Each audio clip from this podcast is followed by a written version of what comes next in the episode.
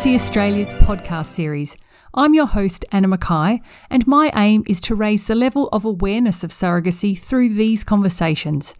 This podcast is a recording from a webinar that I host, and you can find more details about those and upcoming dates on our website at surrogacyaustralia.org. The webinars are free, go for an hour, and will take you through how surrogacy works in Australia. You can ask questions, typing them in anonymously if you prefer, and you hear from a co host who has navigated surrogacy in Australia, either a surrogate, a gay dad, or a straight mum. This episode, recorded in May 2023, features Kate. Kate birthed as a surrogate in Sydney in October 2022 for a couple who were initially strangers and are now lifelong friends. She had a little girl, Vivian, for two dads, Angus and Adam. You may have seen their team featured on Channel 9 show Big Miracles and can hear Adam's version of this journey in episode 10. In this episode, we talked about how Kate found her IPs, intended parents, and what drew her to them, only having one embryo as a team, tough pregnancies being different to your own, organising a surprise baby shower for her IPs and being able to meet their friends and family, direct breastfeeding of Surro Bub and the logistics that go with that in terms of being very close to each other, babysitting post birth with the surrogate's children helping out, to now having friends, a modern family that she couldn't be without in life. I hope you enjoy this episode. So, Kate, there's a lot of people happening in this photo. Tell us, tell us who's there. Okay, so I'm happily married for um, quite a long time with my lovely husband, who's in the um, the maroon shirt. I just had to think what color it was. Um, and then the all the kids in between um, and to the left of me are all mine. I have five of my own, ranging from 18 to 13. So yes, five in five years. Yes, yeah. I'm nuts, and yes, I did do more. So if you haven't got any or you've got loads, doesn't matter. Um, yeah. Surrogacy is for anyone. Yeah. And then we have um, Adam in the middle and Angus um, in the in the blue shirt. And then to the left of um, Angus is Corinne, who is the egg donor, and her partner. Wonderful. What a village here, hey? Totally.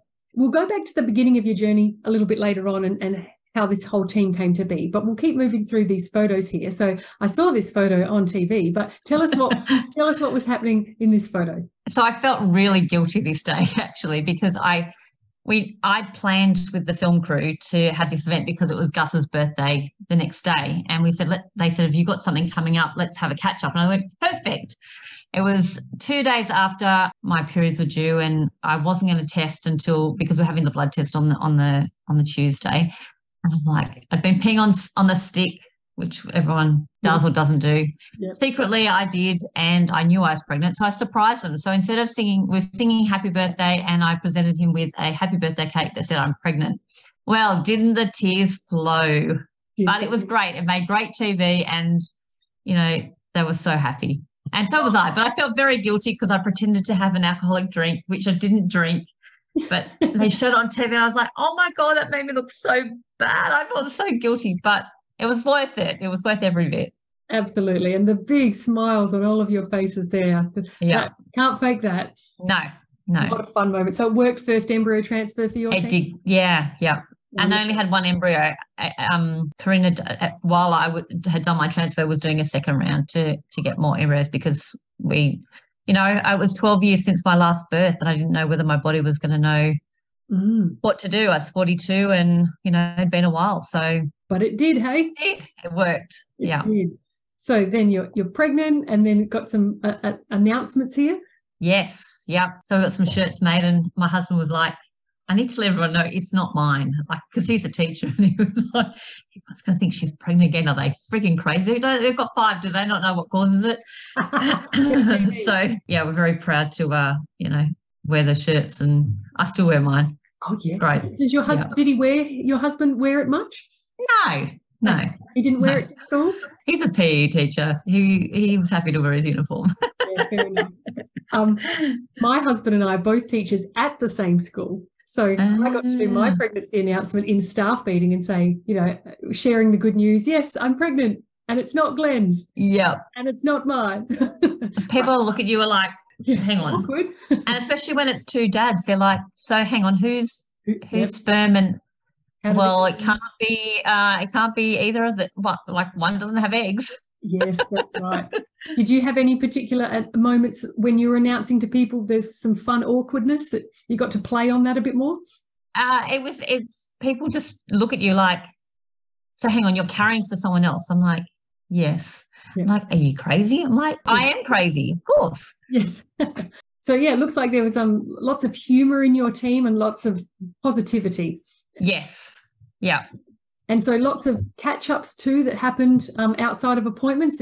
Photo here of you guys having dinner together, just the adults. Yep. So I was um, heavily pregnant um, in that um, one on the left. We went to um, to Doyle's for um, for lunch. It was our sort of we couldn't we were due to go away, and I was got quite sick. I got COVID. I had you know HG. I had you know all the fun stuff and instead of going away, we decided we booked a hotel and the boys booked a hotel in the city. We went and stayed there the night and then we went and had lunch and then um, some non-alcoholic cocktails um, prior to it was our, our baby moon. And um, yeah, and then the one on the, the photo on the other side is how I um, offered to be their surrogate. Right. Yes, I was wondering what the little baby symbolized there. Yeah, so it's a it's a record. You can record a message on it, and I recorded a message just saying I'd like to be um, surrogate. So yeah. Wonderful. Oh, what a fun way to do it. I'm just going to ask you something there. So some listeners here might not know what HG is. Can you expand on that for us? It's really bad morning sickness, basically. Um, your body um, decides that it's in my in my circumstance, it had a foreign object and it, it didn't like it. Um, so my body reacted by um, having all day nausea um, and vomiting um, right up until 24 weeks. And with none of my other, I had morning sickness, but that was till about maybe nine, 10 weeks with my other kids. Some not at all, just felt a bit queasy. But this, I, I lost eight kilos. Um, I think by the time I finished, I'd only put on three kilos during the whole pregnancy. So, and that was just Viv, really. so I was happy at the end of it, but yeah, it was um, it was it was tough. Yeah, and often surrogates go into surrogacy because they had fairly smooth pregnancies, but you just never know what it's going to be like, do you? You have to expect the unexpected because, you know, things like veins pop up and, you know, um, COVID and yes. all those kind of things. So, yeah. And you're always older each time you have a pregnancy, so it's a bit harder on your body. Yes, the wrinkles and the grey hairs.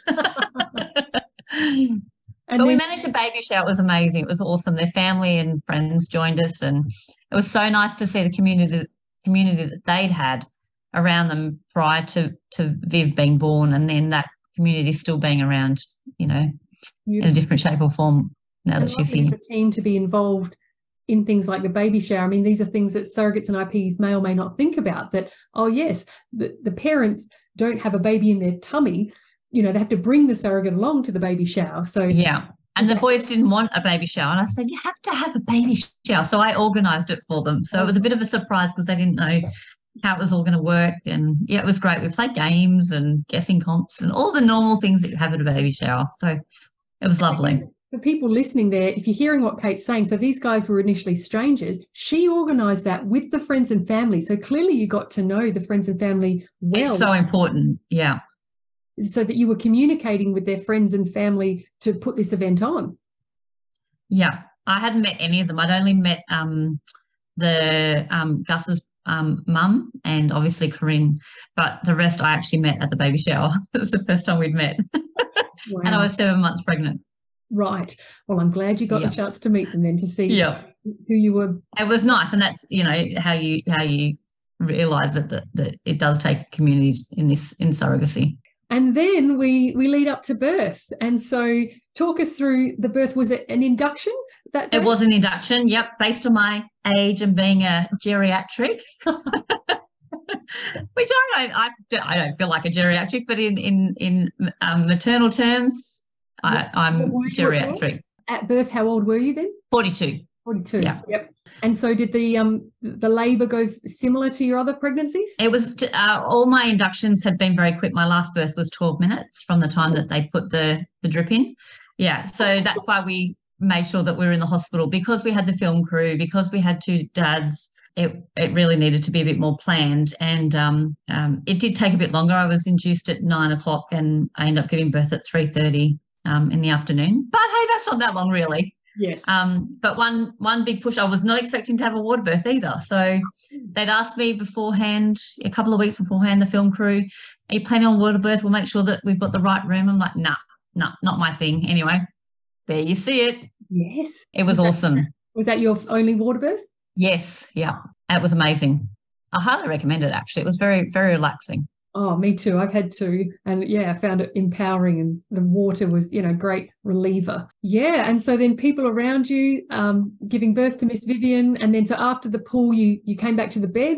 Yes, they help you out of the bath and then you jump back on the bed. And um, we did, uh, I had con- baby contact for a while. I um, breastfed um, straight away. And then um, just that time to recover and let my body realize what it had done. And then um, um, one of the dads cut the cord. And then um, we did um, pass the parcel. Yes. and um, they then had their skin to skin contact while I um, managed to go and have a shower and, and do all the fun stuff. Beautiful. Yeah. And so then other common questions people often ask is so how did that work in hospital? Did you stay a night and did you have rooms next to each other or something? Um, so I lapped it up. I actually we, I gave birth on the Friday um, and didn't leave till Tuesday morning. Um, um, the dads stayed. Uh, they lived five minutes away, but um, the hospital co- said that they had rooms, so they accommodated them in the room next door.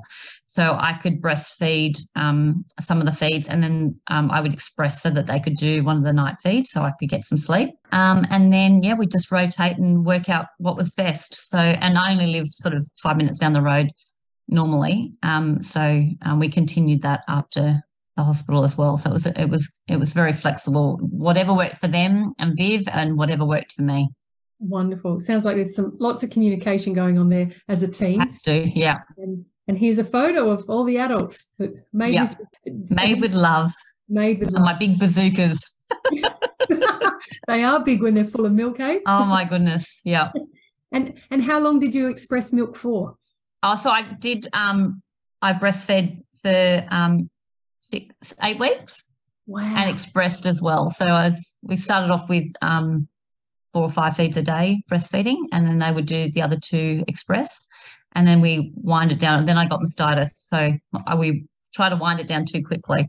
So you learn from your mistakes. but um, that's when I just decided to stop. So then I donated the rest of my milk to the um, milk bank. And on that, in terms of the logistics then of doing direct breastfeeds meant either they were at your house or you were at their house a large portion of the time then. Yeah, it was great because that way I my body was still real. I think it's a bit of a shock to the system that you know one minute you have a baby and the next minute you don't, and it's not in your home like your normal.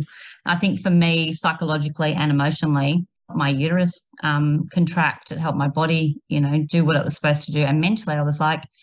I know the baby's just up the road and um, it's not mine, but my body's still doing what it needs to do after birth. So everyone's different, but it worked for us. The dads um, came to me a couple of times a day, or I'd go to them, and eventually we got down to one one visit a day either way, and then it became you know once every few days. So I'd turn up with my milk bags of milk. that you'd been expressing in between. yeah, yeah. That's wonderful. What Yeah. a fantastic start to life Miss Vivian's had there with your milk and and as you say to help your body um, in its recovery as well too. I'm going to come back and unpack that as well a bit more about that psychological feeling there. Just finishing up with some of our photos here of the dads with a you know little hospital blanket too. Yeah. Gorgeous photos. And then I think just some catch ups here um, post births. A couple of significant events I reckon happening here. Totally. So the one on the right is, um, or for, for my right, um, is opening night of um, Big Miracles. Wow. So it was quite weird because I turned up with a baby and they turned up with a baby because we're foster carers as well. So that people were like, hang on, Who's didn't you just skip how did you just have another baby? so um that was it was it was nice to um spend that time with Viv. And then obviously um they've just um we've just become godparents to um Viv as well. Wonderful. So that was a baptism christening there. Correct baptism, yeah. Beautiful. Yeah. And so that's a great example. Again, people who are brand new listening going, these people were strangers and now they're godparents to the child. I don't know what we'd do without them in our lives, to be honest. Yes. yeah. So they've become not just a part of your life in terms of the adults, but are you saying that they've become a significant part of your, your own kid's life too? Yeah. I'm uh, uh, my my kids love having them around. Um, while we went to dinner last night um, to celebrate the parentage order, um, my daughter babysat Viv while we went out and had a few drinks and dinner. It was yeah, it's um it's a very special relationship and it's it's a nice extension. They're our family, and they classify us as um their family too. Wow. And again, for those listening, so there's a lot of trust involved there that they um, that your daughter babysat their child that you know often as new parents you're a bit nervous about other people doing it right by your baby yeah. routines and whatever but clearly um, your family know her routines and and how to put her to bed and feed her and all of that that they feel comfortable and trust. Yeah. It, the trust has to work both ways in surrogacy. Mm, absolutely. Big, very important. Yeah. Let's backtrack a little. Um, just talk more kate about the um, you know the post birth there could you feel any like the, the your body your head heart and hormones feeling differently? Like was your body did it feel at ease once it had some cuddles with vivian? Anything that you can comment on there? It's funny because the whole pregnancy it was um in my brain i'd gone i had an alien. She was my little alien. And when she was moving i was like oh the little alien's moving. So when she came out i was like oh thank god the alien's out. Because you do you try to try to separate the it's a bit like we have foster children they're not our children. So i can ha- quite happily hand them back to wherever they're going or to the next place. It's the same as that's how i, I trained my brain it, it, to say you know vivian's not ours or mine. So mm. um, i think that made it a lot easier for my brain to cope with the fact that i just had a baby and that it wasn't staying. So you were mentally ready and and again totally wow, you know, as you've been an egg donor before and, you know, a foster care family here, amazing that the things that you've done. But when we say amazing, you just probably take it in your stride. It's just, this is what we do. So, so were you used to the idea of that, you know, mentally handing them back? But did you notice anything different than you were saying with Vivian this time round, as opposed you, to? If, it's funny, you feel that, um, nurturing role that you you know you the aunt the huge aunt role that and a really important aunt role because you've just baked this baby for nine months and it's a part of you. And she's sucked everything out of you to to grow and and be who she is. And now i've handed her over and i feel like relief because my job has has been successful and i've done that job and now it's their job the next forever years. Yes. um, so yeah i think psychologically that's why my brain went yep i've done my job. I know what i've done and i'm quite happy and content with that Wonderful. Yes, and you can have cuddles and hand her back. Exactly right. I don't have to deal with the nighttime screams. Hooey nappies. exactly. And so then going back further to the beginning then, so you found these boys at some point in time. What led you to wanting to be a surrogate in the first place? And how did well, you find them? It's funny because I'd offered to one of the ladies that I'd offered to be an egg donor for, and she ended up falling pregnant um, through IVF um, with twins. I was like, okay, well, I don't you don't need me anymore. So um, I then went on to donate um, another time with my eggs. Um, and then I still had this yearning that, you know, I'm still, I'd still love to have another baby. And Daniel's like, not, not with me. We're not. No, five's enough. We, we shut that. We shut that shop. Yes. Um, and um, I was like, oh, I'd still really like to be a surrogate. He goes, oh, whatever makes you happy, sweetheart. so um, I got back on the um, ASC um, Facebook page and started, you know, seeing who was around, and I was like, "Ooh, I like that. I like that comment." And so I did a bit of Facebook stalking, like we all do, or maybe we don't, but I do. Yes. And um, I sent um, Angus a message just saying, "Look, I, I know this is a bit weird, but." Are you still looking for a surrogate? And where are you at? And I'm thinking about being a surrogate. And we got chatting, and I think that was like the middle of August, and by um, this, I think I offered to be their surrogate on the 12th of October. So it was, it, it, ours was quite short, but I'd spent so long already in the in the community that I knew what I was looking for and what my expectations were. And between the four of us, Daniel and the two, two lads, that we nutted out the nitty gritty of everything. There was not a question that we hadn't asked um, each other. We'd gone through, you know, Sarah Jefford's and your webinars and and all the information that was out there and um, what was there was no question that that wasn't answered. And if, if they didn't answer it and they couldn't answer it, then we'd talk it through to get to get the, to that response. And just I just knew in my gut it was the right the right scenario, and you know the results uh, you know, and it doesn't always work out like that for some surrogates mm. um, or IPs. Um, but the importance is making sure that you you are open and you have that line of communication that you can talk about the the good things and the bad things and the ugly things, you know, and because yeah, you just you don't know where it's going to go, and and not every journey is simple. There's always there can be complications um, in it. So yeah, mm. it's important to make sure that you've got that lines of communication open and the trust. Very true. Yes, because you'll need it at some point. Totally. To answer the question that Jamie's typed in there, um, how did you go about picking your IPs then? So when you were looking through these posts, was there something? Were you looking for two guys or a straight couple, or were you, was there something that did you? No, it's funny. I I, I thought I was going to go for a heterosexual heterosexual couple. Yep. Um, but then when I saw um one of Angus's comments in the in the in the um, ASC community. I was like, you, you, just gut feeling just went, uh, just seemed right. And then um, when I saw they'd done a post to their family and friends on their own Facebook page um, about the, their journey and and and um, being so open and honest. And then I looked underneath in the comments from their family and friends and the support that they had. I was like, this this is this feels right. And it was funny they they live five minutes up the road. They've got Labradors like we do. They've got chickens like we do. They were just like the gay version of Daniel and I without without kids. and it was a match made in heaven. It was it was you do you just you just know. And I think if you have to work really hard in a relationship, it's like a friendship. Friendship. If if, if it, it like a normal friend, if you're trying to be a surrogate or an IP, I think if you have to work too hard, something usually isn't right. I think you know I like that. That's that's the that's a gold line there, Kate. And you're right. If you have to work too hard, it's it's got to be organic because yes, got to enjoy these their company in the, in the hard times. So it needs to be easy in the easy times. Yeah. Yeah, well said there. Were there any particular challenges then that did arise for your team when you're saying you needed open communication, whatever? Were there any times that you were glad that you had that good friendship? Yeah, I think um, knowing that they only had the one embryo was really, really tough for me personally, mm. um, because it puts a lot of pressure on the surrogate.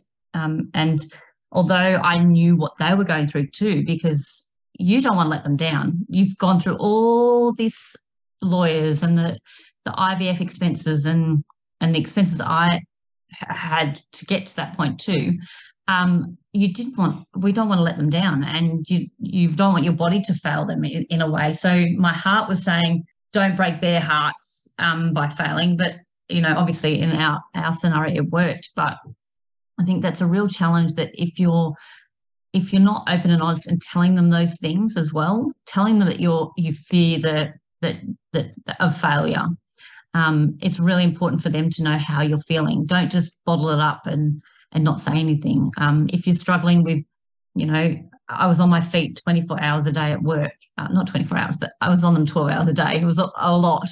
Um, one of the dads, Adam, came in and helped me at the shop um, and served customers and cooked fries. And, you know, you just, you really need to open those lines of communication. It's so important to, to ask and be willing to ask for help because for someone like myself who's so independent and likes to do things their way and get things done. Give a busy person something to do and they'll get it done faster than anyone that's you know.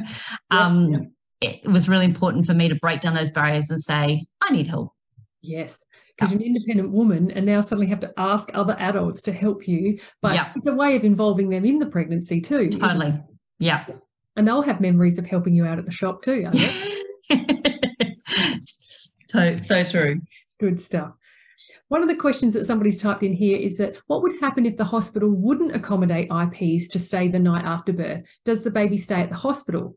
What's your insight from your time in the community there? Yeah, every hospital is so different, and you really need to be an advocate for your surrogate and your team. I've got a friend who at the moment um, is at a different hospital. Um, they haven't had a surrogacy journey there before. So um, I was able to give them some inside knowledge of what we had um, at our hospital, both private hospitals, um, mind you. So being able to, even if it's just one of the IPs and how that how that looks, having your husband there or your partner as your primary, which most people want. Um, I know Beth wanted one of the IPs, and then it, it's just everyone's individual. But being an advocate for your surrogate and um, and your team is really really important in in um, finding out the, what the hospitals allow. Yeah.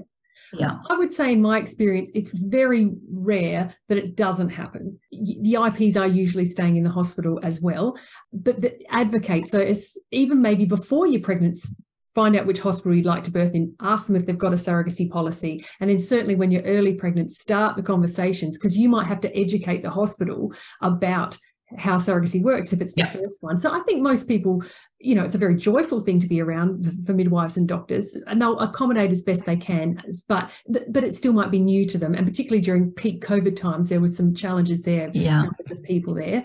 But um, hopefully, as things ease off there, moving into the future, and more surrogacy getting done year by year, that hopefully things will improve there. So I think it's much more common for the IPs to be in the hospital. Yes. Yeah, so I'd, I'd agree with that one too. Um, and in terms of time, Kate, you mentioned like an August, October of a particular year. So once you, you know, officially offered and then you did the paperwork, like the counselling and the legals and stuff. Do you remember how many yep. months that took you to get through all of those appointments? Uh, so um, I met them in the August. I offered in the October. I did have a little stipulation that I really didn't want to be um, pregnant or due to have a baby in over the summertime. Yep. So we had little time constraints. The gents had already started egg in the October. They started that, so there was quarantine. So once they had their embryo created, they had the testing and that was done. So um, I was um, up the duff or had my transfer in February. So it was, and she was born in October 2022. Like a year and a bit over first chat. Yes. Yes. Fast. It was fast, but it, it was the right fast for us. Every and, team is different. And, yes. and I say that in thing because, and everyone I talk to about surrogacy, I reiterate the importance of it being a marathon. It's, it's, you know, everyone's marathon is different. I do marathons quickly, but most, most people, um, you know, take their time and it's really important to make sure that you have the nitty gritty of everything. Mm. And I think for brand new people listening to this, I'll point out Kate wasn't brand new herself to the world no. of autism. So she'd already been an egg donor many times, which means that she had already built up connections with strangers yes. multiple times, fast tracking a friendship to get to know them and what that would be like and therefore already had experience because some of those donor babies had already been born in terms of what does a friendship look like in the future with people that you weren't friends with before yeah. you sort of you were more experienced in this world coming in i would say um, yeah. yeah so i started my egg donations in 2018 and then so and then i offered to be a surrogate in 2019 um, and then obviously did more research and and worked out what I would wanted and what would be best for our family and and that sort of narrowed it down I suppose. Mm. So yeah, I think yeah, in your head you you were in, already in that marathon in some ways. You're yes, yeah. um, Anonymous has asked here then perhaps how long do you recommend? I'm not sure if they're directing that at Anna or Kate, that to surrogates should know their IPs before starting. I'll, I'll add in like a rough guide. If you imagine the journey overall might be about two years. Yep. So obviously the pregnancy is nine months, but it might not work first go. So it could take you a year to get pregnant. And then if you sort of have a year in your head, we sort of would recommend if you want a recipe, um, six months of surrogate dating. So technically I offered to Matt and Brendan on the second time I met them, but what I offered was I said, I want to be your surrogate. I want to be exclusive so that you're not dating anyone else and neither am I. Yeah. And then in about six months' time, I'll officially offer. And at that point in time, we'll move forward with the counselling and legals. And that's what we did. And then yeah. it us that time to do our paperwork. And then that's because they could only start creating their embryos with their egg donor from that point, and then the quarantine for the embryos. So for us, it was a year. Um, uh, from when we first started chatting to when we had our first transfer, which didn't yeah. work anyway. Um, so yeah, I think a six month, but again, it's as Kate's saying too, it does go on your gut instinct too, if you feel comfortable. Um, but also try and make sure you've done things in that time, like maybe met some of each other's friends and family, or particularly the IPs yeah. meeting the surrogates kids and all of that sort of stuff there. Yeah, I think it's really important to um, be wise and open to um, what's around you um, and and people get this idea of I'm going to be a surrogate. Um, um, this is what I'm going to do, but there's so much more to it in in learning and looking at the resources around you and, and learning from other surrogates too. You know, and I think that's also why the Australian the surrogacy community um, support group has a three month um, thing before you join their community because they want you to understand how the the actual surrogacy community works before you join the support group. Yes. Yeah, so what Kate's mentioning there is there is also a surrogates only Facebook group, which is about, I don't know, 150 to 200 women in that across Australia. And so that's often where surrogates find their their support with their surro sisters. So yes, I think what you're saying there is it is important to have friends to, to talk about this journey with, not just in your own team. An anonymous question here says a single gay male, should I have the embryo first, then find a surrogate, or find a surrogate first, as um, Kate's timeline seemed to work? Any advice on that one, Kate? Um, I thought by law that, that you had to have um, a surrogate before um, an embryo was created. I know different states are and so that's tricky. Yeah. So some of the hetero couples who've already been through IVF have made their embryos. Yes. Um, we had Dr. Shardy on as a um, your Dr. Shardy yes. co-host a couple of weeks ago, and he was saying they yes they're allowing the creation of that at the moment. So, okay. but it might depend on the clinic. So, yes. hopefully, that's something over time that's going to change. I think it's very important that they, are, in some ways, that they are created beforehand because it it makes the journey um, a lot more simplified. Um, because you know, like me, I was, I was, I'm only getting older, and um, it, pregnancy as you're older does tend to be a bit harder. Um, so um, having those embryos created, and it also gives the surrogates um, a bit of a guarantee that you're committed to this process and that you're willing that you've already made that commitment to to having um, the process of surrogacy. I'd absolutely agree. I think I hear anecdotally that surrogates would prefer that the embryos are made, mm. so then they know sort of what they're dealing with. Or yeah. if they've only got one, you know, are you prepared to move to donor eggs after that? They're a hetero couple. And and for those that are listening, and for your team, was there a backup plan? Um, yeah, so um, that's when Adam's sister had to do the second round because they only had the one embryo. So I did the tra- I did the transfer, and the day before day that I did my transfer, she went in for her egg collection. What a day. Yeah. So were they able to make some more embryos? So they've got two more. Yeah. So sibling um, 2.0 won't be me because I've retired from surrogacy. One and um, done. So yeah, so they will be looking for another one if anyone's looking. Little plug for them there. Pimp They make great. They're great peas or IPs. Well, you'd have to share them then, eh? But, yeah, I'm happy to. They're just awesome blokes. Yeah, and it makes that community bigger too. That's true. Would it feel weird at all having another surrogate be with no, you? No, no. I just, you know, we're all pretty cool and crazy, but it, yeah, I think um, I'd love to see them, um, have, Viv have a little brother or sister, yeah. and um, you know, um, someone else to share the share the joys that I've had. You know, wonderful. Yes, well, that's that's a lovely little plug for them there. so as we sort of come towards the end of tonight here, so think about any parting advice, Kate, you've got for people, or are there any extra challenges or hard times that are worth mentioning for people to learn on? Um, I think the hard times are um, making sure that you have sorted out or not um, discuss the hard things. If you get pregnant and there's an issue, um, are you willing to terminate? Are the IPs willing to terminate? They're things that people don't tend to talk about or don't like to talk about. And they're really, really important. What happens if you get really ill and you're on bed rest from um, six months or seven months? Who is going to help you around the house? Who is going to, um, how is, are they going to financially be able to support you and um, you not working? Mm. Um, they're the really big ones that I mean, we got to the point that you know my legs were pulsating, and I had to, and that's why they came in to help me at work. Um, so you know, the physical challenges were for me um, the mm. hardest being a bit older um, and your body not coping as well as it did, you know, 12, 12 years ago. All in all, I think just take your time and follow your gut. If, if something's not right, you really need to open up and talk about it and find out what that, why you've got that gut feeling that something's not right and enjoy the ride. Great advice. I think for my team there, yes, we would sometimes put the hard conversations on the table. And then sometimes we might say, let's come back to this in a week. But then we knew we'd come back and that was the thing that needed to be talked about. Yeah. And and you just have to, yeah, get through it, don't you? Totally. One hell of a ride. It's fun. It's ups and downs. Um, but at the end of the day, um, to be able to hand over um, a little baby to someone who would otherwise not be able to um, have a baby. Yeah, it's amazing and definitely one off the bucket list, that's for sure.